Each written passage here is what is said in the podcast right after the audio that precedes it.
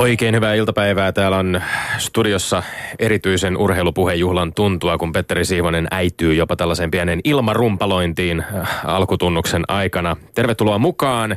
Tänään puhumme aika paljon autourheilusta ja Formula 1 sunnuntaina alkavan kauden kynnyksellä, kun vieraanamme on F1-asiantuntija äh, sekä Maikkarilta että urheilulehden riveistä Ossi Oikarinen, entinen F1-kisainsinööri. Mutta tänään illalla Petterin kanssa me olemme menossa myöskin seuraamaan elämämme ensimmäistä nyrkkeilytapahtumaa livenä paikan päälle. Eikö pidä paikkansa, Petteri? Kyllä pitää. Eli äh, Eva Wallströmin ja Edi Statlin MM- ja EM-ottelut keräävät kansaa Espooseen ja me olemme myös matkalla sinne. Ja pakko myöntää, Petteri, että pikkasen jännittää, varsinkin kun tämä oma suhde nyrkkeilyyn ehkä urheilulajina sen, sen aika aggressiiviseen luonteeseen on tällaisena vanhana siviilipalvelusmiehenä ja pasifistina hieman kompleksi. Mutta avoimin mielin äh, uutta kohti. Äh, mun oma suhteeni runouteen ja lyri- lyriikkaan on sen sijaan paljon selkeämpi ja sen, sen takia päädyinkin varmaan tällä kuluneella viikolla tämän, tämän tota, nyrkkeilytapahtuman alla tällaisen värssyn äärelle ja nyt tulee poikkeuksellisesti hieman englannin kieltä tähän alkuun tiivistän tämän sitten suomeksi perään. Muhammad Ali tai tuolloin vielä Cassius Clay runoili vuonna 1963 tulevasta vastustajastaan Sonny Listonista näin. Clay comes out to meet Liston and Liston starts to retreat. If Liston goes back an inch farther, he'll end up in a ringside seat. Clay swings with his left, Clay swings with his right. Look at young Cassius carry the fight. Liston keeps backing, but there's not enough room. It's a matter of time till Clay lowers the boom. Now Clay lands with a right, what a beautiful swing, and the punch raises the bear clean out of the ring. Liston is still rising and the ref wears a frown, for he can't start counting till Sonny goes down. Now Liston is disappearing from view. The crowd is going frantic, but radar stations have picked him up somewhere over the Atlantic. Who would have thought when they came to the fight that they'd witness the launching of a human satellite? Who would have thought when they came to the fight that they witnessed the launching of a human satellite? Yes, the crowd did not dream when they put up the money that they would see the total eclipse of the sunny. Eli lyhyesti ja ytimekkäästi wow. Ali ilmoitti, tai Clay ilmoitti lähettävänsä Listonin maata kiertävälle radalle ja sämmyt, sammuttavansa täydellisesti Listonin tähden. No Pekka Mäen vieraillessa täällä meidän studiossa oli hieman puhetta nyrkkeilyyn liittyvästä tällaista selvästä vaaran elementistä. Jopa nyrkkeilijän tietoisuudesta siitä, että kehään noustessa kaikkein pahimmillaan lopputuloksena voi olla paha vammautuminen tai jopa kuolema. F1-kisainsinöörinä pitkän uran tehnyt Tossi Oikarinen, tämä tietoisuus lienee myöskin hyvin vahvasti läsnä formulakuskeilla ja muilla kilpaajilla, jotka kisaavat sellaista 300 kilometrin tuntivauhtia toisia autourheilijoita vastaan siitä, kuka ylittää maaliviivan ensimmäisenä. No totta kai se on siellä takaraivossa jossain, mutta silloin kun kuski lähtee autoon, niin totta kai se suljetaan pois mielestä ja sitten keskitytään vaan siihen ajamiseen, että ei se ole se ensimmäinen ajatus, mikä tulee mieleen, kun lähdetään sinne suoran päähän taistelemaan niistä paikoista. Että toki kaikki me tehdään sen – kaikki me tehdään sen eteen, että ei tulisi ongelmia sen auton kanssa, ei, ei sattuisi ja turvallisuus on parantunut huomattavasti vuosien varrella, että siinä mielessä ollaan menty paljon eteenpäin, mutta niin kuin tästä Schulbiankin tapauksesta muistetaan, niin vielä on paljon tehtävääkin. Kyllä, harvinaisia tapauksia ja, ja sinähän olet tosiaan varmasti oikein myös puhumaan myöskin siitä, että minkälaista kehitystä on tapahtunut tässä tota, tu, lajin turvallisuuden parissa. Kiitos Ossi Oikerinen, me jatketaan puhetta formuloista ja autourheilusta hieman myöhemmin, mutta nyt on aika siirtyä omaan lähtöruutuun meidän jokaperjantaisessa aikaa, jossa ja kilpailussa, sillä me olemme Lindgren ja Sihvonen. Tommi, mä aloitan juhlavasti. Meiltä on kysytty, ja kuulija huomannut, että puhun tähän kärkeen itsestäni hieman kankeasti kolmannessa persoonassa. Meiltä on siis kysytty, että miten se on mahdollista saada sen Tommi Lindgrenin kanssa aikaan niin mahdoton ja julkea sanaharkka siinä väittelyssä. Kumpainenkin lyö kuin vierasta sikaa, keppi laulaa, kun molemmat vaivojaan voimiaan säästämättä antavat kykynsä jälkeen karttukylpyä vastaväittäjälleen. Vastaamme omasta puolestamme tähän paremman puoleiseen kysymykseen seuraavalla tavalla. Ja jos kuulijalle sopii, sinuttelen itseäni nyt, koska sillä tavalla saan pantua enemmän vauhtia asiaan. Kyse on siitä, perättäisin sanoin, minä en ole tuon Lindgrenin sivuaditantti. Tai asian saati peräti Aisan kannattaja. Ei, ei. Ja edelleen, tuo Lindgren ei ole minun sivuadjutanttini. Piste. Siinä se kaikessa yksinkertaisuudessaan. Me emme ole saunakavereita, me emme käy kalassa yhdessä. Meistä ei saa otetuksi yhteistä kuvaa muuta kuin täällä Yle puheella. Minä olen yksinäinen susi, yksinäinen ratsastaja. Lindgrenistä en tiedä mikä ja mitä vuorostaan hän on. Muistatko Tommi, kun kävin bändisi Don Johnson Big Bandin erinomaisella keikalla Tavastialla? Miten oli? Tulinko settinä jälkeen sinne takahuoneeseen ne koketeeraamaan ja veljeilemään? Y- yllättävä kehu. Et tullut, öö, mutta mihin tällä oikeastaan pyrit? Aivan. Mihin pyrin miettii myös oppinut kuuntelijamme ja arvaakin jo, että tähän. Suomalaisen urheiluelämän oksennettua suklaat ovat erilaiset sivuadjutanttien kokoonpanot. Kaikkien aikojen sivuadjutanttien äitiparihan on Jarkko Ruutu ja Mikko Leppilampi. Mm-hmm. Uuden ajan sivuadjutantteja ovat Samu Haaber ja Hannu Pikkarainen. Ja onhan näitä. Varainkeruumies on sekä Teemu Selänteen että Juhani Tammisen sivuadjutantti. Jallis Harkimo toimi pitkään Kalervo Kummolan päivystävänä sivuadjutanttina. Erkka Westerlund on kokonainen leekio sivuadjutantteja nuoren polven koutseissa – Urheilusanomien Tiku ja Taku ovat paitsi toistensa sivuadjutantteja myös Jarkko Ruudun fanipoikia ja bestmaneja. Tiku esiintyy suorastaan selänteen blogitekstin sofistikoituneen sanoman tulkkina ja aina lopulta myötäkarvaan. Ex-jääkiekkoilija Jyrki Louhi on Kimi Räikkösen puhtaaksi viljelty sivuadjutantti. Ja onhan tämä ilmiö tuttu myös urheilun ulkopuolelta. Twitterissä Tuomas Enbuske ilmoitti olevansa Jari Sarasvuon sivuadjutantti. Ja onhan siinä jotain kummallista, että kun urheiluelämän nupiksi tulee tämä urheiluministeri Sanni Gran Laasonen, joka tarvitsee käänteessä kuin käänteessä lätkäjätkä Jöran Stupin pojan jeesiä ja kannustusta, että hyvin se menee Sanni. O tempora omores voisi vuodytantti. Enkä minä tässä pahalla, vaan hyvällä. Et ollenkaan. Olen urheilun ja huippuurheilun asialla. Sivuadjutantit vievät urheilusta pois urheilun dynamiikan ja dialektiikan. Suomalaiselle huippuurheilulle ei ole varaa siihen, että sivuadjutantit oljentelevat toistensa lämmössä. Näytetään me Tommi nyt eteen, mitä on urheilu. Annetaan palaa. Jotkuthan, jotkuthan kutsuvat näitä mainitsemiasi äh, ihmisten välisiä suhteita ystävyydeksi, kenties erilaisiksi kolle, kollegoiden tai muiden sitähän meillä ei sitten ole. välisiksi suhteisiksi, suhteiksi. Mm, joo, no se jääköön kuulijan arvuuteltavaksi, että saako meistä yhteiskuvia muualla. Tänään mä just taisin paljastaa, että me olemme menossa Espooseen äh, urheilutapahtumaan yhdessä. Katsotaan, istutaanko kuinka monen penkin päässä toisistamme. Mutta eiköhän pistetä homma, homma käyntiin. Väitän lyhyesti ja yksinkertaisesti, että eurofutisotteluiden vierasmaalisääntö tulisi heivata huit hemmettiin ja osaksi futishistoriaa, minne se kuuluukin. UEFA loi tämän vierasmaalisäännön, joka on edelleen voimassa 1960-luvun puolivälissä aikana, jolloin futis oli perustavanlaatuisesti erilainen peli kuin mitä se nyt on. Sen tarkoitus oli kannustaa vierasjoukkuetta hyökkäävämpään peliin tällaisen äärimmäisen passiivisuuden sijaan. No, nykyisellään vierasmaalisääntö kuitenkin vääristää turhan voimakkaasti näissä kaksiosaisissa playoff-peleissä tilanteen, joihin matkustaminen Euroopan halki on ylipäänsä nykypäivänä paljon vaivattomampaa kuin puoli vuosistaan sitten. Tämä tilanne vääristyy etenkin toisen osaottelun mahdollisella jatkoajalla, joka tarjoaa jälkimmäisen osan vierasjoukkueelle käytännössä mahdollisuuden tehdä kahden maalin arvoisen maalin, joka on tällaisen puolituntisen jatkoajan puitteissa ihan valtava etu. Ylipäänsä vierasmaalisääntö luo jotenkin oudon tilanteen, jossa niin kuin samassa jalkapallopelissä tehdyt maalit voi olla arvoltaan toisista poikkeavia, minkä ei pitäisi urheilussa olla mahdollista, eikä tasotuksena nykypäivänä millään tällä tarpeellista. Mä väitän, että vierasmaalisäännöstä tulisi luopua. Mikäli osaotteluiden voitot menee tasan, niin enemmän maaleja tehneen joukkueen tulisi mennä jatkoon. Ja mikäli joukkueet ovat tehneet yhtä paljon maaleja, kaksi 90 minu- minuuttista ottelua ja edelleen ollaan tasoissa yhtä paljon maaleja, niin sitten saman tien vaan rankkareita vetämään. Lemposoikoon Tommi Helsinkiläinen, sinä uuden aikainen mies. Mä oon eri mieltä. Mä väitän, että vierasmaalisääntö on hyvä, mutta hetkinen, hetkinen, mistä tässä nyt tuuleekaan? Ei kai tässä sun väitteessä pohja johda jonnekin sylttytehtaalle. Jos näin on, niin nahkurin orsilla kuule sit tavataan. Mutta mä palaan epäilyni väitteeni lopuksi. Käydään tää jaksottain. Ensin itse asia, sitten Lindgren äidin pojan mahdollisesti itsekkäät motiivit. Ensinnäkin, nämä huomioon voidaan merkitä urheilupuolen aikakirjoihin. Vierasmaalisääntö houkuttaa sopivasti, mutta ei suinkaan liikaa myös vierasjoukkuetta hyökkäämään ja hakemaan sitä kultakimpanta sieltä, kuten jo aivan Tommi totesitkin. Toiseksi asia on syvennettävä. Mennään kohti joukkuepallopelin ymmärrystä. Kotijoukkueen täytyy hyvässä tasapainossa sekä hyökätä että puolustaa, mikä on aina laadukkaan matsin tunnusmerkki.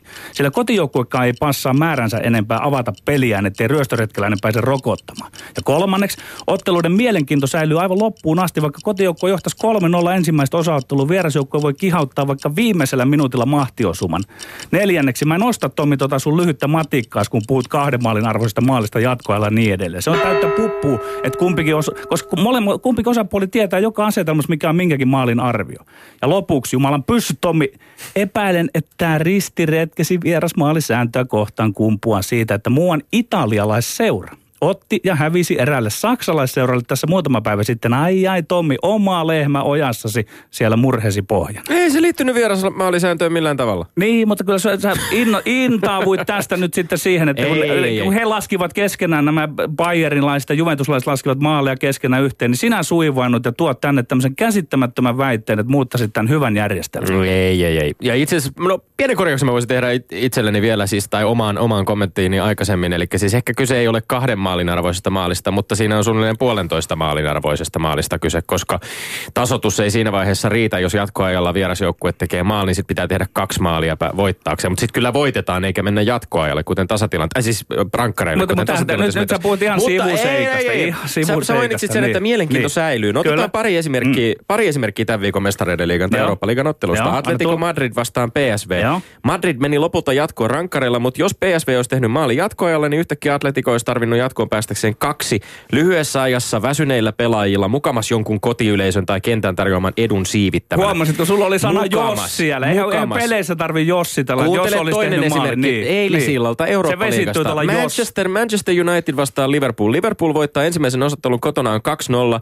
Manu kaventaa yhteistuloksen kahteen yhteen ekalla puoliskolla, mutta kun Liverpool sekin osuu ennen puoliaikaa ja tekee tämän suuren ja kauniin vierasmaalin, niin yhtäkkiä ottelupari, jonka yhteistulos on 3-1, onkin jo käytännössä ihan tapet, taputeltu ja tapettu kaikesta mielenkiintoista, koska nyt yhtäkkiä Manu tarvitseekin kolme maalia päästäkseen No totta kai siinä joskus ohi. voi näinkin käydä, mutta keskimäärin Se- se ei lisää mielenkiin- mielenkiintoa, Kyllä se tappaa säilyy ja sen takia sitä pidetään kiinni tästä säännöstä. Että, että mä, mä olen, Olen mä, vahvasti Mä eri olen mieltä. lämpimästi Vierasmaalisääntö on anomalia, se on poikkeama jalkapallon säännöissä. Puoli vuosisataa sitten luotu tasoitusmekanismi, joka tarjoaa tekijälleen suhteetonta etua ja tappaa mielenkiinnon Ei, se, ei, usein. ei, ei siitä suhteeton etua saa, koska siellä pelataan kotona ja vieressä ja säännöt on molemmille selvä.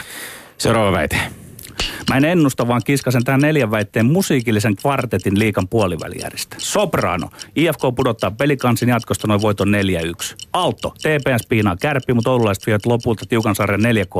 Tenori Tappara ja Lukon sarja on myös tasainen. Tällä kertaa onnisuosi Lukkoa, joka vie voitoin 4-3. Basso. Jypin ja Saipan sarjassa käy niin, että aluksi edetään kotivoittoon, mutta toisella kertaa Jyp hakee ryöstöretken kisapuistosta niittaa sitten kotonaan hippuksella sarjan poikki luvun 4-2. Näin nämä pelit menevät. Ja miksi mä lasken tähän tämän va- väitekvartitteni syy on, että näytän sulle Höntsä Tomi, miten ylivertainen tietää oon jääkiekon suhteessa suhun. Kertaan sarjojen voittajat. IFK Pelikans ykkönen, eli iso paha IFK vie. Kärpät TPS myös A- ykkönen, Aho ratkaisee seitsemännessä pelissä. Tappara ja Lukko kakkonen, raju sarja verottaa molemmilta pelaajia. Ja Jyp Saipa ykkönen. Jos sopii, Tommi, jahka sarjojen tulokset on sitten selvillä. Palaamme tähän väitteeseemme ja enemmän meistä oikeassa ollut saa sitten aikaan, aikanaan siihen väittelyyn ylimääräisen pisteen. Mutta kuitenkin myös niin, että tänään Ossi Oikarinen tuomitsee myös tämän kohdan. Onko deal? No on deal on. No mikä sun rivi se on sitten? Rivini sisältää ihmettelyä. Mä pyydän ensinnäkin siis merkittäväksi pöytäkirjaan, että siinä missä toinen meistä on kuskannut paikalle kaksi ihan selkeää mielipidettä sisältävää väitettä, niin molemmat aiheista ja molemmat tällaisista aiheista, jotka on tulkinnalla ja perusteluilla alttiita keskustelun aiheita, niin toinen onkin päättänyt pystyy, laittaa pystyyn jonkinlaisen väitteeksi verhoilun lätkän vakioveikkauksen. Vieläpä eh, mitattavissa olevista tulevaisuuden tuloksista, joiden arvuuttelun osuminen tai ei osuminen voidaan sitten mitata vasta viikon tai parin päästä. Ja tämä on kyllä erityisen yllättävää, Petteri, peli näyttää Sihvonen sinun suustasi. Sillä mä muistan useampaa kertaa saman miehen vastapäätä kailottaneen, että, että minkä sortin ennustuksia tee, aivan kuin, kun sellainen ei oikeastaan olisi sun pelianalyytikon arvollesi sopivaa. Mutta yhtä kaikki osallistun tietysti tähän kisaan. Hifki vie pelikanssia, ottel, äh, vei pelikanssia jo otteluin 3-1 runkosarjassa ja sama meno jatkuu playoffeissa. Vaikka Lahti saattaa pelin tai kaksi helsinkiläisiltä nipistääkin, sanotaan kaksi. Eli neljä mieltä. kaksi. Ifki vie. Kärpät niistää myös TPSn otteluvoiton 4-2. Tepsi kuitenkin tarjoaa yllättävän kovan vastuksen. Tappara jatkaa joka kevästä voittokulkua lukkua vastaan, mitä se on jo viidettä vuotta putkeen. Vie sen sarjan 4-2, koska henkinen yliote on playoffeissa kaikki kaikessa ja purtuspeleissä aina kovaan iskuun. Äityvä Lappeenranta sitten lopuksi Saipa tiputtaa ailahtelevalla formilla kautensa päättäneen Jypin hienossa Game 7 4-3. Eli oma rivini on siis Helsingin IFK, Oulun Kärpät, Tappara Ara Tampereelta, ei Lukko, kuten itse veikkasit, ja sä taisit veikata Jypiä viimeisessä, eikö Joo. näin? Mä sanoin, että Lappeenranta vielä. Näin, näin muistiin merkitään. Ja siis minä en ennustanut, vaan väitin, että olen sinua kovempi jääkiekkotietäjä. Se niin, oli se väitteeni eli siinä. siis tietäjyydestähän tässä nyt sitten puhut. Mi- Mikä, tää nyt, mikä, mikä sut innosti tällaisen tietäjyyden äh, esiin tuomiseen, No Petteri? kun sä olet täällä välillä kukkoillut ja koketeerannut myös ton lätkän kanssa, niin mä ajattelin, että pyyhitään nyt kanveesia Mä oon pojalle. muun muassa kuullut, mu- muistan tällaista keskustelua seuranneeni sosiaalisessa mediassa, jossa, jossa tota, vedonlyöntiasiantuntija Jorma Vuoksenmaalle olet todennut, että hän, sinä et tällaista urheiluvedonlyöntiä harrasta. Eikö tämä nyt tavallaan en, ole sellaista jonkinlaista en, en. julkista vedonlyöntiä minua vastaan Ei, ole, vaikka ei, rahapanokset ei. eivät siirräkään? Ei, ei en, en edes pitkä vetoa vedä. Mutta nyt päätit kuitenkin. Mutta eikö peli sitten näytä? Pelihän voi näyttää ihan mitä tahansa. Ei, kyllä peli näyttää aina kaiken. Mutta nyt minä näytän sen, että Miten minä siinä- tiedän tästä lajista enemmän kuin Miten sinä siinä sitten kuitenkin kävi niin, että esimerkiksi Kalpa, jonka pelityyliä sinä olet kovastikin hehkuttanut, niin putosi tälle Lahden pelikanssille? Ää, jos mennään tämmöisiin sisältökysymyksiin, niin Kalpahan ei ilman tätä pelitapaa olisi päässyt edes tuota kymmenen sakkia. Mutta, mutta nyt, nyt, nyt älä, älä lähde Tommi tähän, koska sä oot vielä pärjää tähän mennessä tässä väitteessä, mutta e- esitäpä lisää näitä, että millä kaivat omaa kuoppaasi. Lähdetään kaivamaan seuraavaa kuoppaa. Minä väitän, että Kaisa Mäkäräisellä on täysin kiistatta melko pahalaatuinen ongelma arvokisasuoritustensa kanssa, eikä tämä peikko valitettavasti juurikaan helpottanut Osloan nämä kisoissa. Siitäkään huolimatta, että Mäkäräinen taisteli päätösmatkalla hienosti pronssille. Harmi, ettei tullut hopeaa, se taisi olla suksesta kiinni lopulta, mutta nämä tilastot on jopa hätkähdyttävät. Mäkäräinen on voittanut vuoden 2010 alusta, läpi, al- alusta lähtien peräti 18 maailmankilpailu, maailmankapin osakilpailuvoittoa ja saavuttanut koko uransa aikana jo 60 top 3 sijoitusta. Mutta viimeisen neljän vuoteen arvokisoissa vain kolme mitalia ja kaikki pronssisia. Tämä palkintopalli prosentti maailmankapin kisoissa on jossain melkein 40 prosentin hujakoilla, kun taas arvokisastarteissa rajusti alhaisempi, ollut jopa alle 10 prosentin. Ää, aivan kuten viime vuoden Kontiolahden MM-kisojenkin jälkeen taisi käydä, niin heti yhteen pronssiin päättyneiden arvokisojen jälkeen Hanti Mansiskissa mm, Mäkäräinen pamautti maailmankapin voittoon. Ää, Kaisa Mäkäräinen on itsekin puhunut uransa varrella tällaisesta niin kuin omasta stressaamisesta ja paineesta, mutta vähän vaikuttaa siltä, että ehkä riittävää henkistä valmennusta tai apua on näihin paineisiin löytynyt. Ja lisäksi mä väitän, että tästä aika pahasta turhautumisesta kieli myöskin Oslon MM-kisojen pronssin jälkeiset pitkät kommentit, jossa Mäkäräinen tuntui suurin piirtein sysäävän liian koviksi toi kerta toisensa jälkeen näytyneet paineensa ampumahiihtoliiton piikkiin, mikä oli suoraan sanottuna mun mielestä vähän outo ja tyylitön temppu. Mä väitän vuorostani, että Mäkäräisellä ei ole mitään MM-kisapeikkoa. Tommi, sä harrastat sellaista jälkijättöistä tulosperusteista heikkoa spekulointia. Ihan sama kuin Teemu Selänteestä hoettiin vuosikausi, että hän ole voittava pelaaja, kun hän ei ollut nostanut Stanley Cupia. Eihän se sel- muuta selännettä, oli voitti tai ei. Vaikka sulla on tuossa tuo tilastofaktas, niin ei se sittenkään päde niin, että siitä voitaisiin vetää johtopäätöksi, kuten sä teet, että Mäkäräisellä olisi jokin peikko MM-kisojen suhteen. Ja tämä on aika sun puolelta aika pöyristyttävää, ettei riittävä henkinen valmennus tai muu apu olisi tavoittanut Mäkäräistä. Mieluummin kyse on yksittäisistä kisoista. Aivan sama kuin Mäkäräisellä ei ole aina kulkenut maailmankapissakaan. Mä laskeskelin tuosta sun laskeskelusta, että hän on niissä jäänyt peräti 60 prosenttia palkattu paljon ulkopuolelle. Nyt on vaan käynyt MM-kisoissa samoin, että, niin, että kohdalle on tullut niitä melko puolesta niitä kisoja, missä ei ole natsannut. Ja en mitenkään ymmärrä, että jos Mäkäräinen hiihtää MM-kisossa päätösmatkalla pronssille, ajattele Tomi nyt pronssille, että hän olisi mitenkään epäonnistunut Oslossa. Ole väittänyt niin. Hänhän onnistui hiihtämällä kolmen sakki, mikä on kova suoritus. Mä väitän, että ongelma on teidän urheilufanien urheiluymmärtämättömyydessä. Ei se ole niin, että vain ja ainoastaan mestaruus olisi aina todiste jostain. Mä toivon vielä hartaasti, että se päivä koittaa, että Mäkäräinen vielä voittaa. Ja sitten pakotan sut tässä studiossa toistamaan saneluni mukaan. No nyt on löytynyt riittävästi henkistä valmennusta ja muuta apua. Ja samalla tässä studiossa istuu Kaisa Mäkäräinen todistamassa, että ei mikään muuttunut. Nyt vaan kaikki sattuu menemään normaalisuorituksen mukaan kohdille.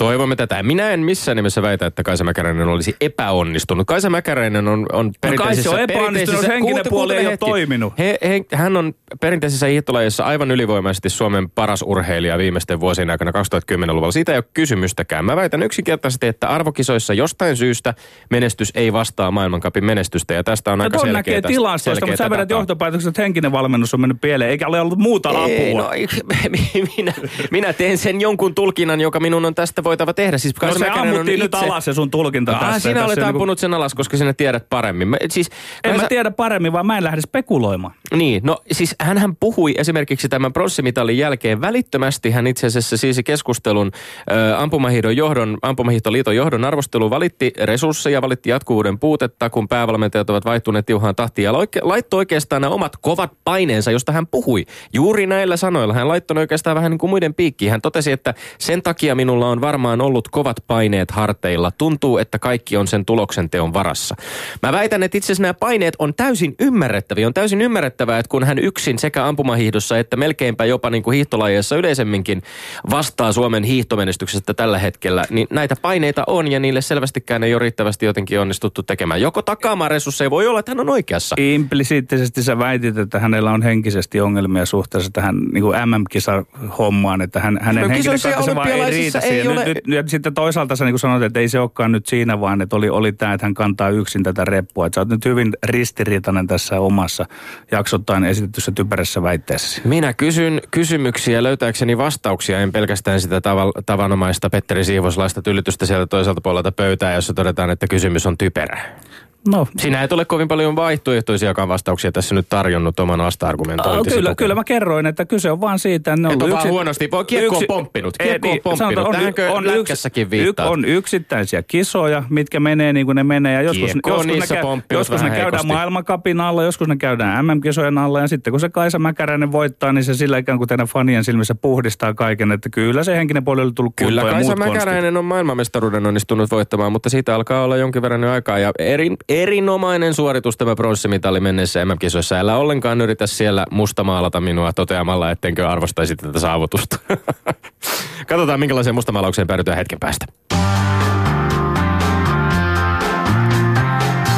Ylepuheessa Lindgren ja Sihvonen. No niin, ole Ossi Oikarinen. Ossi Oikarinen, ota tuomarin valtaa. Liputa jompikumpi meistä ensin maaliin. No liputaan toinen teistä maaliin. Tota, sen verran voi sanoa, että toinen jäi nollille, mutta ei toiselle, toisella kausen paljon paremmin mennyt, mutta sanotaan, että voittajaksi julistaan tällä kertaa Petteri. Wow. Hyvä on. Se tuli suoraan pysyn suusta ja sitten me pyydetään ehkä, ehkä käymään vielä yksitellen näitä vähän näitä väitteitä läpi. No käydään väitteet läpi. Ensinnäkin tota vierasmaalisäännöstä, mä oon kyllä sen puolesta ja tästä menee piste Petterille. Tota, pitäähän matseihin saada selkeä tota, etu tavallaan sille vierasjoukkueelle, koska tota, jos ajatellaan isoja, isoja tuollaisia futisjoukkueita ja sitten jos tulee pieni vastustaja, niin mennään isolle stadikoille, niin on tietysti hyvä, että tällä altavastajallakin on, on jotain etua. Saanko keskeyttää? Tähän muuten palataan toivottavasti formulakeskustelussa, että miksi F1 ei tasoteta sitten tavallaan niitä. Mutta Palataan siihen, jätetään hihaan tämä, joo. Hyvä. Sitten tota, molemmille täys nolla tuosta tulosennustuksesta.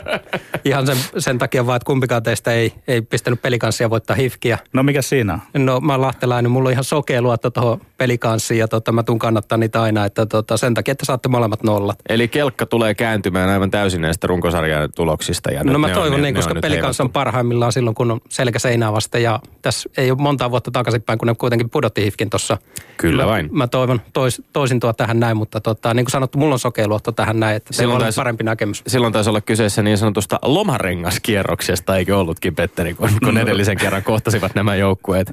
Voi olla, mutta tässä Ossi Oukarinen, sinä olet selvästi kartalla sikäli, että Petri Matikainen toi äh, vie jännää kaavaa tässä, että sehän oli tämmöinen niin pahainen rosvolauma, moottorisahalätkää pelaava rosvolauma tuossa runkosarjassa, mutta mä veikkaan, että tulee pelaamaan kurinalaisesti jäähyttä sitten tossa, että siinä on omat saumansa varmaan pelikanssilla IFKta vastaan. Mä toivon näin. Ja sitten viimeinen, viimeinen pointti oli tuo Kaisa Mäkäräisen pään kestäminen noissa arvokisoissa. Kyllä mä luotan nyt Kaisaan, että pää tulee kestämään ja nyt tulee niitä arvokisavoittojakin, että, että, että mä, mulla on myös luotto siihen. Eli tota, siitä tulee nämä kaksi pistettä Petterille ja Tommi jää valitettavasti nollille. Hyvä on, hyvä on. Jee, kiitos me, Ossi Oikarinen. Tämän me allekirjoitamme ja hyväksymme tietysti mukisematta. Äh, Sanottakoon se, että toivon aivan ehdottomasti, että tämä arvokisamenestys Kaisa Mäkäräisen kohdalla, joka alkaa kuitenkin, onko nyt 33-vuotias, että alkaa olla kuitenkin ja, ja sellaista spekulointia, pohdintaa siitä, että jatkaako uraansa, minkälaiset ovat resurssit ja miten hän haluaa, haluaa toimia. Sitä käydään jatkuvasti ja toivon aivan ehdottomasti, että jatkaa ja osoittaa kyllä sen, että tässä on ollut kyse vain notkahduksesta kuopasta, josta on mahdollista myöskin päästä. On totti, päästä Tommi yli. totta, että tota, sinä et aliarvonnut ollenkaan mäkärästä, mutta kun tässä pitää yrittää voittaa näitä väittelyitä esittelyitä, niin mä pikkusen siinä sitten Älä nyt rupea laitoin suolaa ja ollenkaan. Ei mun tarvi, mä oon jo voittanut tänne. Hei, ja tilan, tilanne elää. Mä johdan 15-14 ja sitten se Kyösti. Lampisen yksi tasapeli. Ja Kevättä on toki jäljellä tässä. Että. Tällä kertaa tuli ammuttua pari pummia enemmän kuin, kuin Petteri Siivonen, mutta katsotaan miten käy ensi viikolla. Ylepuheessa Lindgren ja Sihvonen. No niin, Ossi Oukarinen, mennään formula-asioihin. Ja kuvaa sinun formula-estetiikkasi. Mitä hienointa mahdollista voi yhden kisan aikana tapahtua, sanotaan viiden kierroksen aikana? No viiteen kierrokseen kerkeen mahtuu vaikka mitä, mutta tuota, sanotaan hyviä ohituksia, tiukkoja taisteluja pyörä pyörää vasten. Ja sitten sellaisia suorituksia, että katsojakin jää ihmettelemään, että miten toi laite pysyy vielä tuossa radalla, niin se olisi niin kuin sitä täydellistä viittä kierrosta. Käydäänkö varikolla siinä? Se, se on aina mielenkiintoinen sit, näin kuin arkikatsojan silmin, että, että mitä siellä tapahtuu. No oikeastaan... Liitätkö sinä sen varikolla käyntiin semmoisen etsien vaan se- estetiikkaan? Jos siinä viides kierroksesta tulee paljon niin kuin ohituksia, tiukkoja taisteluja, niin ne on sitä parasta Formula 1 mulle. Että tota, se varikkokäynti on tietysti se jännittävä hetki kisasta, mutta ei, ei mun mielestä jännittävin.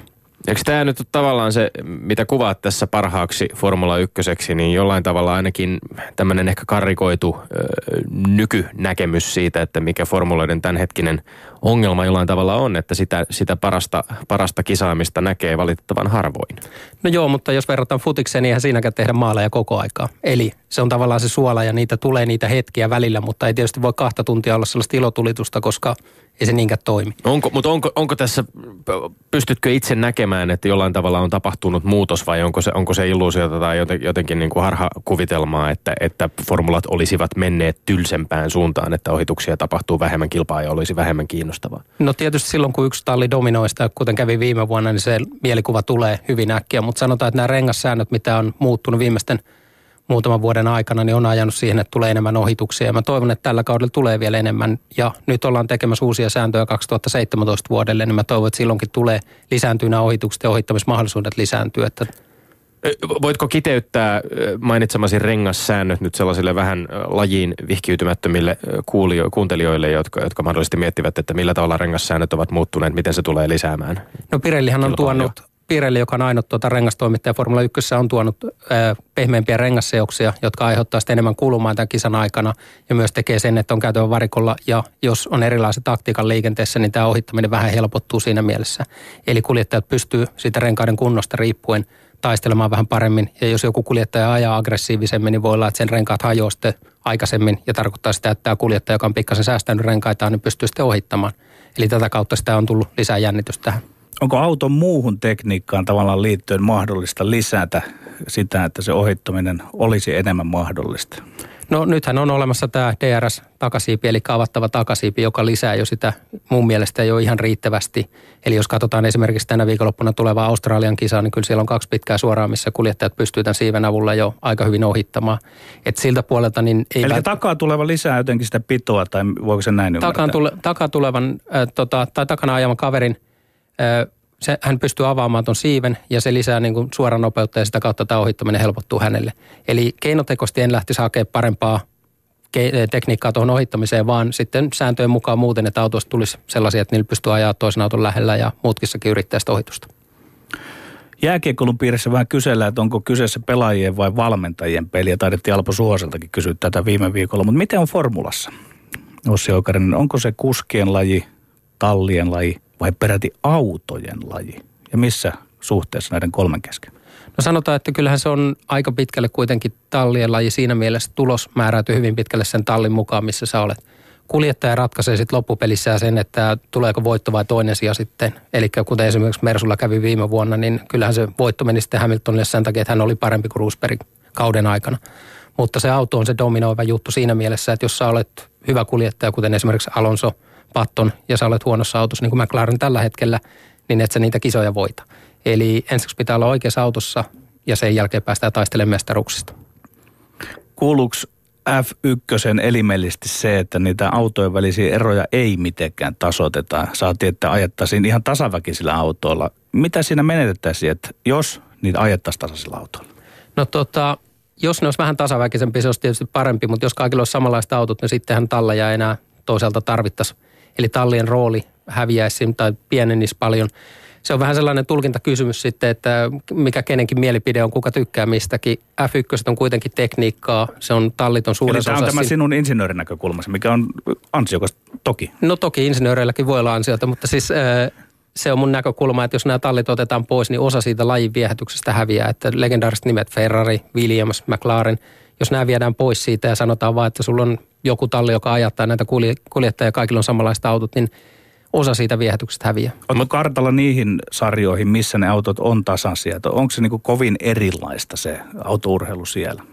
No siis onhan näitä sarjoja olemassa, missä autot on hyvinkin samanlaisia ja tota, silloin voittajia ehkä tulee pikkasen enemmän, mutta sitten taas se tallien arvostus on pienempää ja tallien ympärille ei synny sellaista fanikulttuuria. Joku Ferrarihan on kuitenkin merkkinä legendaarinen. Ferrari on iso, iso merkkinä ja niiden fanituotemyyntihän on ihan mielettömän suur, suurta, jos ajatellaan.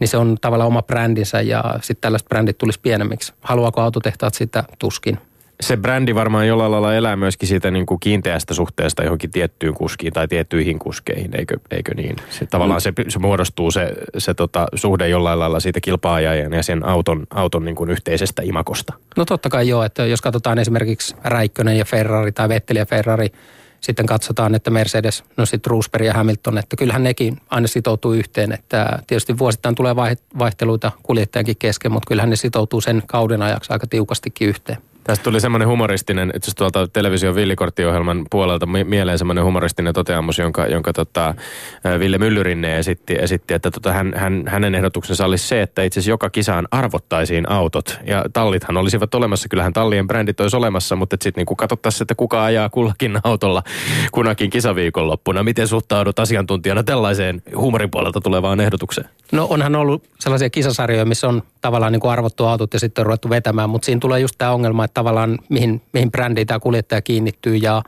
kuitenkin nuo autot on aika pitkästi, pitkälti, pitkälti sitten rakennettu noiden kuljettajien ympärille ja niiden maku mieltymysten mukaiseksi, että sitten tulisi vähän enemmän randomia tuosta sarjasta, että toki se voisi toimia, niin eihän sitä mikään estä, mutta – onko sitten Formula 1, niin ei välttämättä. Mutta onko tuolla tasolla, jos ajatellaan sitä kuskien määrää, joka Formula 1 tällä hetkellä esimerkiksi on, niin tota, mikä, minkä näkis, kumman näkisit, kummassa näkisit olevan enemmän äh, niin ratkaisevia eroja sillä, että, että miten kilpailukykyisiä autoja eri talleilla, eri valmistajilla on versus se, että kuinka hyviä nämä, nämä parikymmentä kuskia, jotka siellä kisaavat, niin ovat, ovat omilta taidoiltaan?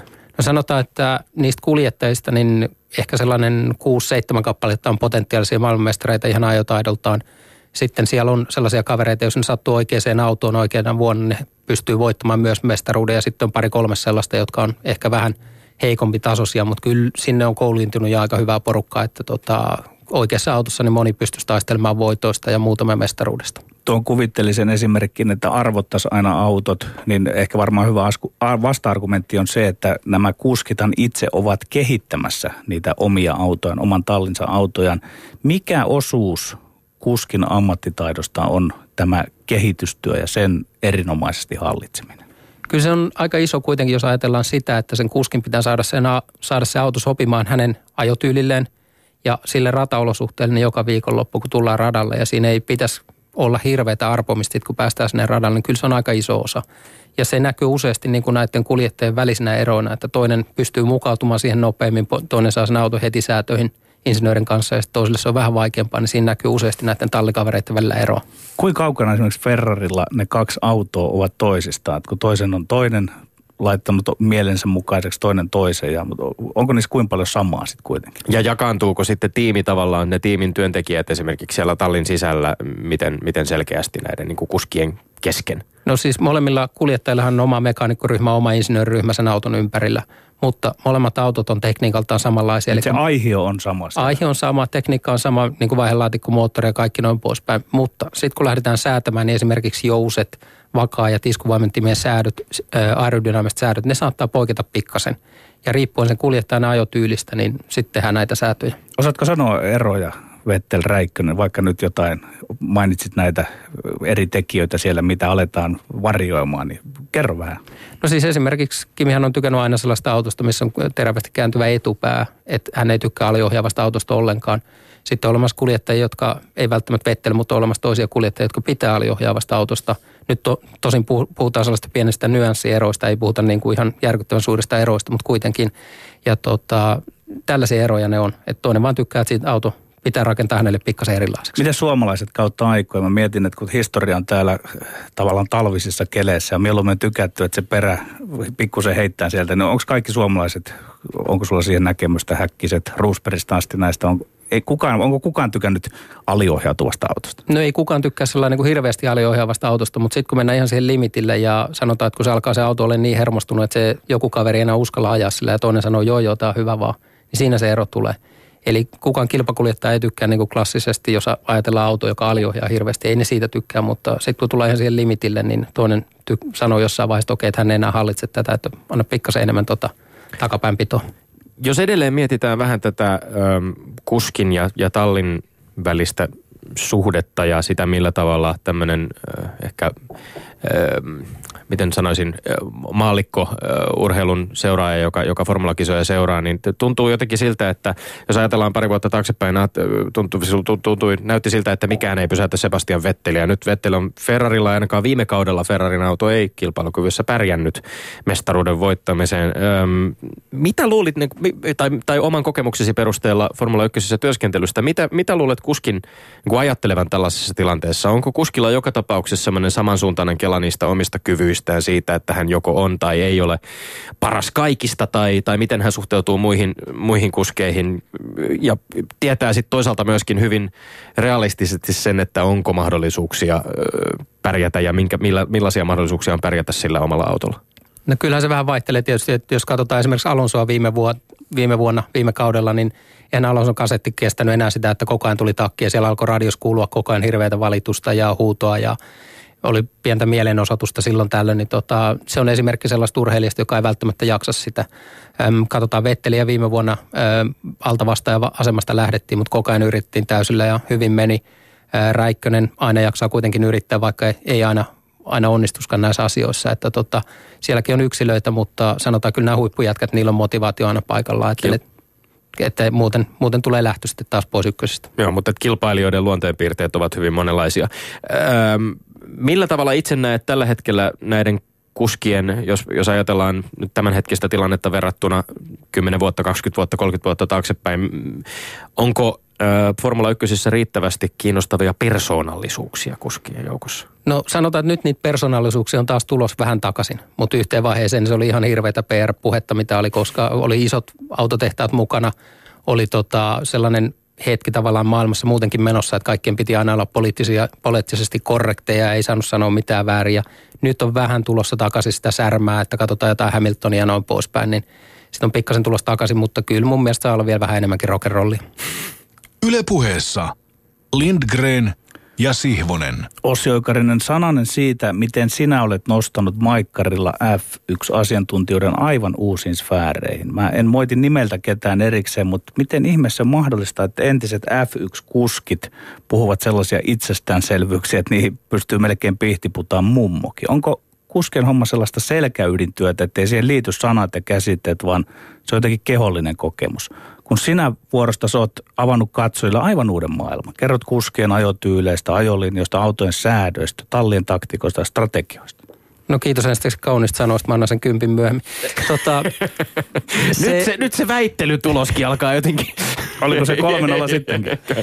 tota, Mutta tämä on fakta. Ja noin 2013 muuttui jotain suomalaisessa urheilujohdannossa, kun sinä tulit sinne. Ja mä, mä annan tästä niin kuin pisteet Siis se, mitä mä oon pyrkinyt tekemään tietysti, niin yritän avata sitä teknistä puolta ja kertoa ihmisille, että mitä siellä tapahtuu. Ja se, että jos, en mä tiedä, kyllä mun mielestä meillä on ollut hyvät kuljettajakommentaattoritkin, ei, ei niistä voi nyt niin pahaa sanaa sanoa, mutta se, että tota, tietysti jos sä ajat autoa, niin se voi olla vähän enemmän sellainen itsestäänselvyys, mitä siinä tapahtuu.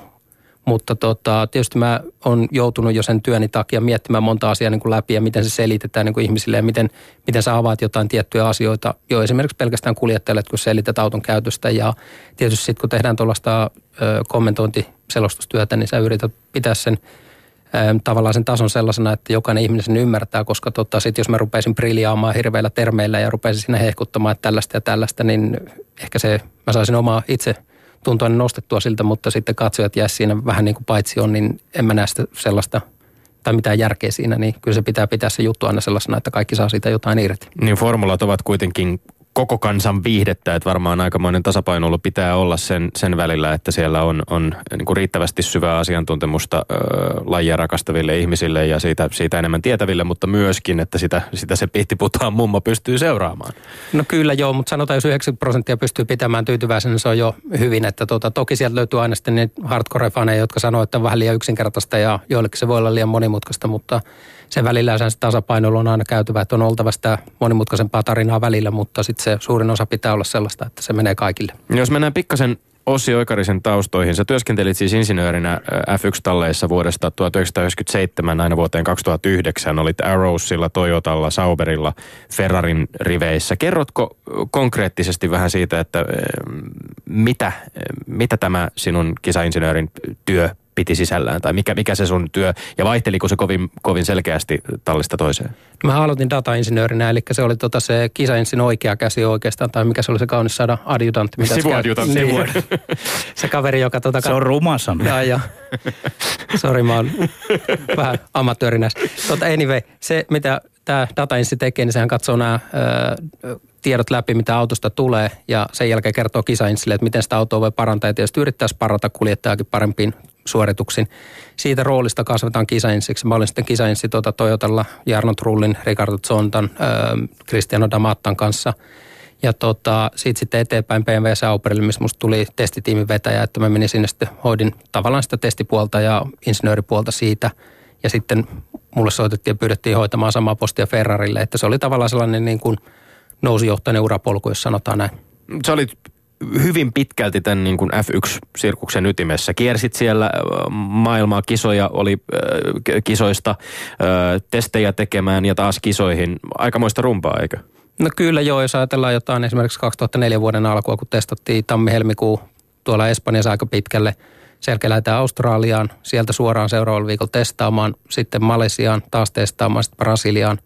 Kyllähän se on aikamoista rumpaa ja etenkin siihen aikaan oli vielä, kun sai testata paljon enemmän, niin – kyllä varmaan tuli tuplat työtunnit, mitä normi-ihmiselle tuli niin sinä vuonna, mutta ei sitä, se on osa sitä työtä ja silloin, silloin tehdään, kun on tekemisen paikka. Niin tämä työ vei mukanaan aika nuorena, nuorena sinut olit vähän päälle 20, 26, 27-vuotias, jotain sellaista.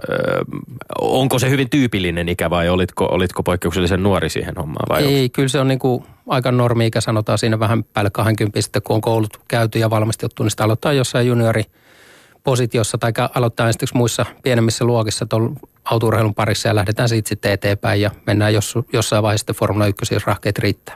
Palataan vielä siihen kisainsinöörin tehtävään, työnkuvaan. Mainitsit Trullin, jos otetaan esimerkiksi hänet. Niin tuota, minkälaista se yhteistyö on? Täytyykö siinä olla joku todella hyvä – luottamussuhde, täytyy olla yhteinen kieli, miten hän kuvaa, miten se auto on käyttäytynyt. Sitten, sitten alatte yhdessä keksiä ratkaisuja, että miten sitä saadaan parannettua. Kuvaan sitä prosessia. No ensinnäkin siinä on aika monta kaveria sen auton ympärillä, että se ei ole pelkästään se kisainsi. Siinä on myös tota, datainsi tai suorituskykyinsi. Siitä löytyy elektroniikan tota, kaveri ja moottoripuolen kaveri. Eli se on kuitenkin sellaista työskentelyä tiimissä, että sä työskentelet porukalla siinä – ja sitten kuljettajan kanssa, niin totta kai sulla on oltava luottamussuhde siinä, että jos kuljettaja sanoo jotain, niin että se on niin, että ettei se pelkästään feikkaa jotain asiaa, vaan että jos hän sanoo, että auto on huono tässä ja tässä kohtaa, niin se on todella, ettei paikata omia ongelmia sillä tai omia mokia. Ja se sitten, että kun puhutaan kuljettajalle, niin kyllähän kuljettajankin on pakko luottaa siihen insiin, että ne asiat, mitä insi ehdottaa hänelle, että tehdään auton kanssa, niin myös toimii.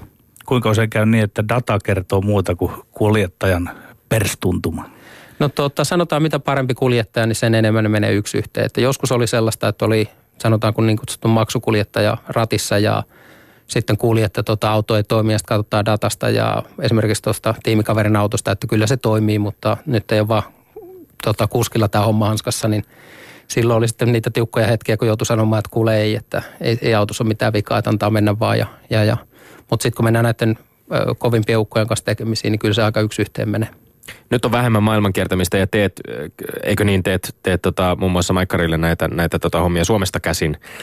Formula Sirkusta seuraat täältä päin, mutta totesit tuossa, kun puhuttiin vähän ennen lähetystä, mainitsit muun muassa, tuli, tuli tällainen lause, kun on istunut varikkoaidalla. Kuvaa hieman sitä kokemusta, että millaista on istua siellä varikkoaidalla. Mikä se itse kisa siinä vaiheessa, kun autot lähtevät matkaan ja sitten siitä, siitä sinne ruutulipulle asti. Millainen se kokemus on, on sinun työssäsi ollut, ollut sen kilpailun tota, tunnin parin tunnin aikana? No kyllähän se on aika intensiivinen, että kyllä siinä on pulssi korkealla ja se lähtee jo siitä, että kun mennään puoli tuntia ennen lähtöä, niin mennään sinne lähtöruudukkoon, jossa Brasiliassakin niin se on aika kaukana ja sitten juokset vielä ylämäkeä siinä ja puhut samaan aikaan vielä radiossakin ja sä pääst siihen varikkoaidalle, niin sulla on jo sykkeet aika korkealla ja, ja, ja lämminkin on, kun on tulenkestävät vaatteet päällä ja sitten siinä varikkoaidalla ollaan se kaksi tuntia. Se on aikamoista painimista koko ajan, koska sun pitää strategiaa käydä läpi. Sun pitää jutella sun datainsin kanssa, miten menee kuskin kanssa koko ajan. Tosin tämän vuoden säännöt vähän vähentää sitä keskustelua, mm. mutta kuitenkin siellä taustalla käydään paljon, paljon keskustelua. Ja se on hyvin intensiivistä työtä, koska sähän koetat koko ajan kuitenkin parantaa sitä omaa asemaasi ja yrität tehdä kaikki sen eteen, että tuota kuljettaja pärjäisi mahdollisimman hyvin. Niin kyllä se on se kisa, kun on ohi ja tuota ruutulippu heiluu ja tilanne vähän tasaantuu siitä, niin kyllä silloin on aika niin kuin sellainen tyhjä olo tavallaan, että, että, että ehkä sekin on yhdenlainen urheilusuoritus, vaikka siinä ei nyt hirveästi juostakaan. Niin ihan varmasti. Mikä on, jos, jos nyt mietit, koitat valikoida sieltä jonkun semmoisen yhden yksittäisen kisa, äh, kilpailun aikana tapahtuneen äh, tilanteen tai muiston tai, tai jonkun yksittäisen kisan, joka tulee ensimmäisenä mieleen tuon runsaan vuosikymmenen ajalta, kun, kun noita hommia teet? No kyllähän siellä on jäänyt paljon sellaisia juttuja, että ensimmäiset niin kuin menestymiset Toyotalla, että kun Toyotan projekti kuitenkin aloitettiin aika nollasta ja sitten Jarno Trullin kanssa 2005 päästiin ensimmäisen kerran podiumille, niin se oli hyvä juttu. Ferrarilla oli muutama, muutama todella hyvä kisa, mutta tota, tietysti siellä oli epäonnistumisiakin ja niistä sitten opittiin, että, että, että positiivisia ja negatiivisia juttuja jäänyt paljon mieleen, että 2005 Spaan kisassa valitsin väärät renkaat autolle ja kisa meni siinä ohi ja tota, se jono ihmisiä sitten maanantaamuna pöydän vieressä, jotka halusi kertoa mulle, minkä, miten mä olin mokannut, niin mutta se on vaan otettava sitten, että välillä tulee nega- negatiivista ja välillä tulee positiivista, että sellaista elämää on. Mainitsit Ossi Oikarinen, että tätä radioliikennettä ollaan nyt vähän toppuuttamassa, eli niin kuin Tallin ja sitten tuota kuskin välillä. Kumpaan suuntaan sinä veisit F1, että kisan aikana se tallien mahdollisuus säätää ja vaikuttaa autoon ja kuskin taktiikkaan lisääntyy vai vähenee vai pysyy ennalla? Ja, ja sitten tavallaan toinen kysymys tähän liittyen, miten nuo vaikutusmahdollisuudet nykyään ovat? Mitä se on käytännössä, mihin pystytään sieltä vaikuttamaan sieltä tallin puolelta kisan aikana? No nythän se muuttuu aika paljon tälle vuodelle, että tota mun mielestä se on ihan hyvä, että kuljettajalle tulee enemmän kontrollia siihen, että mitä, mitä heille käy, mitä haluaa tehdä. Että viime vuonna nähtiin aikamoisia väittelyjä esimerkiksi Mercedeksen ja Lewis Hamiltonin välillä, kun varikoidalta sanottiin, että teen näin ja toinen sanoi, että en halua ja tänä vuonna se vähenee, mikä on mun mielestä ihan positiivista. Että kyllä mä tykkään siitä, että kuljettajalla on enemmän kuitenkin tota päätäntävaltaa ja sitten toisaalta jos kuljettaja päättää ja tekee virheen siinä, niin hän saa elää sen päätöksen kanssa. Onko jotain semmoisia, niin mitä oikeasti voidaan säätää sieltä varikolta, että riippumatta siitä, että se, semmoisiin asioihin niin kuljettaja ei sitten ottaa jotain, mä sanon, kysyn nyt vaan niin maallikkona, ottaa tehoja pois tai säätää niitä tota, jotain siivekkeitä tai jotain, vai onko Vari... aina viime kädessä sitten kuitenkin kuljettaja, joka tekee sen? Varikolta ei voida säätää autoa enää tänä päivänä. Että yhteen vaiheeseen se oli mahdollista telemetrian kautta säätää autoa, mutta tänä päivänä ei enää. Eli kuljettaja joutuu säätää katkaisijoista kaiken. Ainoa säätö oikeastaan, minkä sä voit tehdä, niin on varikkopysäyksen aikana etusiiven säätö ja sitten rengaspaineet siihen seuraavaan settiin, mikä menee alle. Että siinä ne melkein onkin sitten, että tota, ihan hyvä, että se menee enemmän kuljettajan suuntaan nyt, että nyt pääsee ne persoonat sieltä esiin ja ne kaverit, jotka osaa miettiä silloin, kun ne ajaa autoa, esimerkiksi joku veitteli, niin mä luulen, että hänellä tulee olemaan niin kuin etua näistä säännöistä, mutta katsotaan mielenkiinnolla odotan tätä ekaa kisaviikolla. Niin painotusta selkeästi tunnutaan, niin kuin, pyritään viemään siihen suuntaan, että, että kuski korostuisi entistä ratkaisevemmin, kuskin, kuskien taidot siinä itse kisatilanteessa korostuisivat. Yksi ikuisuuskysymys on tietysti tämä, mikä, mikä autourheilun puolella tai vaikkapa pyöräilyn puolella ehkä on, on aikamoinen semmoinen poikkeama muusta kilpaurheilusta, että, että se mikä tulkittaisiin ehkä muissa lajeissa jopa niin kuin sopupelaamiseksi, eli tämmöinen tietynlainen tallien sisäisen kilpailun estäminen, eli siis se, että anneta, annetaan jommankumman kuskin tavallaan niin kuin tahallaan tai haastamatta voittaa. Miten, millaisessa tilanteessa ollaan Formula 1 nyt niin kuin tämän asian suhteen? No yleensä kuljettajat saa taistella niin kauan, kun heillä on mahdollisuus maailmanmestaruuteen. Sitten kun se hetki tulee, että vain toisella kuljettajalla on mahdollisuus maailmanmestaruuteen ja etenkin sanotaan, jos ollaan sellaisessa asemassa, että ollaan niin kuin se toisiksi nopein talli ja vain toinen kaveri voi voittaa, niin silloin ehkä se toinen kaveri rupeaa ajamaan sille, mikä on taas ymmärrettävä siinä mielessä, että jos voittaa tallimestaruus, se tarkoittaa lisää rahaa tallille – ja sitä kautta tota, paremmat mahdollisuudet seuraavalle vuodelle, niin ei yleensä kuljettajat ole sitä vastaan. Puhut näistä tästä kommunikaatioliikenteestä ja siitä, minkälaisia muutoksia siihen on tehty säännöissä. F1 tapahtuu paljon tämmöistä sääntömuunnosta kaudesta to- toiseen sääntömuutoksia. Ää, aika ajoja ajetaan tällä kaudella nyt täysin uudella systeemillä, jossa yks, yksitellen kuskit, kuskit tippuvat, kunnes on kaksi kuskia enää jäljellä. Sitä voisi vähän avata. Joo, sitä voisi, sitä voisi avata. Ja ilmeisesti siis tässä, jos nyt on oikein käsittänyt, niin tästä on päätetty hyvin viime tinkaan ennen kauden alkua. Eikö tämä aika käsittämättömän tuntunen ratkaisu, että näinkin perustavanlaatuinen muutos tapahtuu niin kuin viime tinkaan? No joo, siis sanotaan, että tämä oli vähän liian myöhään ja sitten toisaalta, että se, että ei kaikki ollut edes valmiita tähän, että nyt tallitkin on joutunut miettimään, että miten tämän kanssa toimitaan. Periaatehan se, että menee vähän aikaa aikaa yön alusta, että kaikki on mukana ja sen jälkeen tota siitä ruvetaan niin kuin puolitoista minuuttia kerrallaan aina tiputtamaan yksi ihminen pois tai yksi kuljettaja pois. Huonommasta päästä totta Huonommasta päästä totta kai, joo, joo. Ja tota, se, että, että, että tuleeko se muuttamaan tätä aikaa jo hirveästi, niin ongelmahan on siinä, että kuljettajille ei ole loputon määriä renkaita käytössä, vaan niitä renkaita on pari settiä per on osio. Ja se tarkoittaa sitä, että silloin kun sä oot ajanut sen toisen setin jo siinä puhtaaksi, niin et se sillä enää pysty hirveästi parantamaan, joka voi tarkoittaa sitä, että nyt esimerkiksi tämän aikaa ajon toisen osion viimeisellä minuutilla, niin ei nähdäkään suurta draamaa. Se, että miten se toimii, niin se on pieni jännitysnäytelmä ja se me nähdään huomenna, että kyllä siinä on niin kuin mullekin, mullekin odotettavaa tässä huomisessa päivässä. Mua kiinnostaa tämä kehitys ja sen nopeus F1 tavallaan. Ja siihen päästään ehkä käsiksi miettimällä McLarenia, joka on, niin voi sanoa, suorastaan romahtunut. Mutta onko kuitenkin niin, että tämä nykyinen hidas McLaren on paljon, paljon nopeampi auto kuin vaikkapa se auto, jolla Mika Häkkinen juhli aikanaan. Ja sitten jos vielä kärjistetään, niin mitä arvioit, että kuinka hyvin nykyisellä Mercedeksellä pärjäisi vaikkapa toisen kauden F1-sirkuksessa? No sanotaan, että sillä viimevuotisella Mersulla varmaan pärjää se aika hyvin tänä vuonna. Mutta välttämättä toisen kauden autolla ei enää. Ei, mutta sanotaan, että kyllä se kehitys menee niin paljon kuitenkin eteenpäin, että tota, et, et, et se nyt enää hirveästi sillä voittavalla autolla seuraavalla kautena dominoista sarjaa, sanotaanko näin. Sekin on hyvin vuosikohtaisesti. Silloin kun tulee isoja sääntömuutoksia, niin sitten totta kai se on vähän niin kuin spekulointia sitten, että miten, miten niillä vanhoilla säännöillä oltaisiin menty eteenpäin ja noin poispäin. Että tietysti kun säännöt muuttuu, tulee iso murroskohta, niin silloinhan tämä peli menee poikki ja taas puhtaalta pöydältä siinä mielessä. Kirjoitin Turheilulehdessä, että esimerkiksi Ferrari on hidas reagoimaan sääntömuutoksiin. Minkä takia toiset tallit ovat hitaampia ja toiset ovat nopeampia ja ketterämpiä tässä asiassa? Sanotaan, että Ferrari on ehkä tottunut sellaiseen työskentelytapaan, että tota, käytetään paljon resursseja, aikaa, ihmisiä siihen homma hiomiseen, mutta silloin kun tulee sellainen innovatiivinen pointti tai kohta niin kuin sääntömuutokset tulee, niin se reagointikyky heille ei ole ehkä se paras että tota, pienemmät tallit on tottunut pienemmillä resursseilla tekemään enemmän ja, ja, ja se on ehkä ajanut heidät tehokkaammiksi näissä kohdissa kuin Ferrari on. No miltä nyt näyttää tämän, tämän tota, talvikauden, test, testikauden äh, jäljiltä? Meillä on jännittävät paikat. Tässä on harjoituksia ja aikaejoja ja kilpailu tulossa sunnuntaina. Heitetään nyt vaikkapa tällainen kysymys, että kuka voittaa maailmanmestaruuden tällä kaudella? No kyllä mä luulen, että se on toinen Mersukuski, mutta tota, kysymys on, että onko Hamilton riittävän nälkäinen voittamaan sen mestaruuden nyt. On talvikaudella vähän nähty sitä, että hän ei olisi välttämättä enää niin nälkäinen kuin oli aikaisemmin ja Niko on ollut Niko Roosberg on ollut hirveän nälkäinen, että olisiko nyt sitten Nikon vuosi. Että mä oon veikannut, että Niko pystyisi tänä vuonna sen klaaraamaan, mutta tota, kova taistelu tullaan näkemään. Mutta Mercedes edelleen dominoi. Tässä oli jonkun verran spekulointia siitä, että et, et miten, miten muut tallet tai Ferrari on esimerkiksi nyt onnistunut näyttämään näissä testeissä. Siellä on ajettu kovia kierrosaikoja, mutta, mutta ilmeisesti Mercedeksellä oli, oli myöskin aivan hillittömiä nämä siis kierrosmäärät ja se, että mit, miten, miten auto tuntui kestävän aikamoisen rääkin läpi niin sanotusti. No Mersu teki ihan uskomattoman suorituksen siinä mielessä, että toi auto radalle ajoi sillä suoraan yli sata kierrosta. Että aikoinaan me oltaisiin juhlittu, jos me oltaisiin päästy sadan kierroksen yli per päivä, niin nämä teki sen ekana päivänä, niin siinä mielessä niin kuin uskomaton temppu. Se, että onko Ferrari pystynyt kehittämään sen auton riittävän nopeaksi, niin se on se mielenkiintoinen pointti. Ja mä todella odotan tätä ekaa kisaviikonloppua ja toista kisaviikonloppua myös siinä mielessä, että nähdään, että missä ne tallien tasot on. Mä toivon, että Ferrari on taistelemassa siellä voitosta. Luuletko, että sitten pystyy tekemään aika nopeasti jo analyysin siitä, että missä mennään tuon ensimmäisen kisan jälkeen? No jos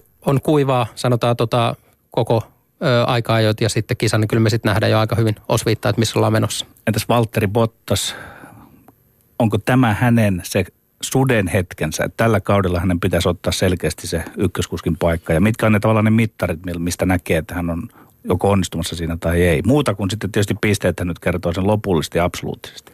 No pisteet, aikaa jo voitot ja sitten tietysti näkee myös näiden kisojen kierrosajoista, että pystyykö hän olemaan parempi kuin massa. Että tota, ne on ne pointit. Mutta tietysti Valtteri aletaan odottamaan hiljalleen myös sellaista johtajuutta, että hän alkaa ottaa sitä johtajan roolia tiimissä ja alkaa viemään sitä eteenpäin, että hän ei ole enää siinä pojan roolissa ja oppipojan roolissa, vaan nyt pitää ruveta ottamaan sitä tonttia itselleen ja sanomaan, että minä haluan ja näin minä näen ja näin pitää tehdä. Urheilusanomien kannessa oli aika rajusti, että Kimi Räikkönen on, on oppinut äh, apu, äh, sanotaan niin kuin kakkoskuskiksi tai jotenkin. Eikö se mun mielestä vähän kuulosti aika rajulle, että eikö Kimi mukaan enää nyt tavoittele sitten maailmanmestaruutta? Kyllä Kimi tavoittelee sitä maailmanmestaruutta. Pitää muistaa, että siellä on vastassa kuitenkin nelinkertainen maailmanmestari ja mäkin olen Vettelin kanssa tehnyt töitä ja hän on uskomattoman lahjakas kaveri, että tota, vastus ei ole missään, tavo- missään nimessä niin kuin helppo Kimille. Onko isoin ero Vettelin ja Kimin välillä kenties juuri aika-ajoissa? No aika jos oli viime vuonna, jos on se suurin ero ollut. Ja tietysti Vetteli on kova jatka tekee töitä. Että sen, hän tekee niin kuin rankasti töitä sen, sen menestymisen eteen, ettei se ilmaiseksi hänellekään tule. Onko niin, että ikä ei tule yksin? Että jos vielä että Kimin aikaa jo hommasta mietitään sitä, niin tuota, voiko ajatella, että jotkut reaktionopeudet tämmöistä alkaa olla pikkusen hidastunut vai, vai mistä siinä on kysymys? En mä ole samaa mieltä. Mä oon enemmän siitä, sitä mieltä, että kyllä, kyllä se on niin kuin kiinni tästä valmistautumisesta ja miten saadaan toi per, tai perjantai lauantain, lauantai aamutreenit menemään ja miten se auto saadaan kohdille. Et siitä se on enemmän kiinni kuin mistään muusta. Yksi melko ö, syvällinen ja iso kysymys, johon voi aika tiiviisti vastata, koska aika alkaa loppua, mutta tämä koko F1-sirkuksen nykytila, uudet kilpailut, kenties hieman demokraattisesti tai ihmisoikeuksiltaan arveluttavissa paikoissa, melkoisena itsevaltian näyttäytyneen Bernie Ecclestonein johtamistyyli. Onko tämä laji ylipäänsä omasta mielestäsi Ossi Oikarin niin sanotusti eettisesti kestävällä pohjalla vai onko, onko niin, että nykymaailmassa vähän kuin urheilulajista toiseen, niin sellaisia rahoja, kun tähän sirkukseen tarvitaan, niin tuntuu löytyvän lähinnä, lähinnä tuolta jostain oligark, oligarkkien tai oliyseikkien taskujen pohjalta? No F1 on aina sanonut, että, tai F1 sanotaanko nämä johtajat on aina sanonut, että se on epäpoliittinen laji, että se menee, se menee paikkoihin ja tekee tämän tavallaan niin urheilusoon ja lähtee pois sieltä, että he ei osallistu siihen politiikkaan, mikä on paikan päällä. Se, että mistä raha löytyy tuollaisen lajin tavallaan tuomiseksi paikan päälle, niin se ei välttämättä onnistu joka maalta. Tästä keskustelu varmasti jatkuu Petteri Siivosen ja minunkin välillä, mutta tässä vaiheessa lämmin kiitos vierailusta Ossi Oikarinen ja innostavaa kisaviikonloppua. Kiitos teille. Ja sitten Tommi Lindgrenin maineikkaat urheiluterveiset. No kun tässä ollaan pohdittu nyt näitä talvilajeja, pikkuhiljaa alkaa kevät koittaa ja aurinkoista ja lämpimämpää on tullut, mutta nyt on toisaalta vähän taas sitten pakkasasteita ja luntakin luvassa. Mutta tässä on ollut hienoa kyllä seurata, seurata talvi, talvikauden päättymistä eri hiihtolajeissa. Ja aivan erityiset terkut tässä kohtaa pitää lähettää kyllä lumilautailija Enni Rukajärvelle, joka poimi viime viikonloppuna Kiinassa kaksi MM-hopeamitalia Big Airissa ja Slopestyleissa. Ennillekin sellaiset terveiset, että toivottavasti vielä pääset tänne studioon meidän vieraaksi. Me olemme Lindgren Sihvonen ensi viikkoon. Kuulemiin.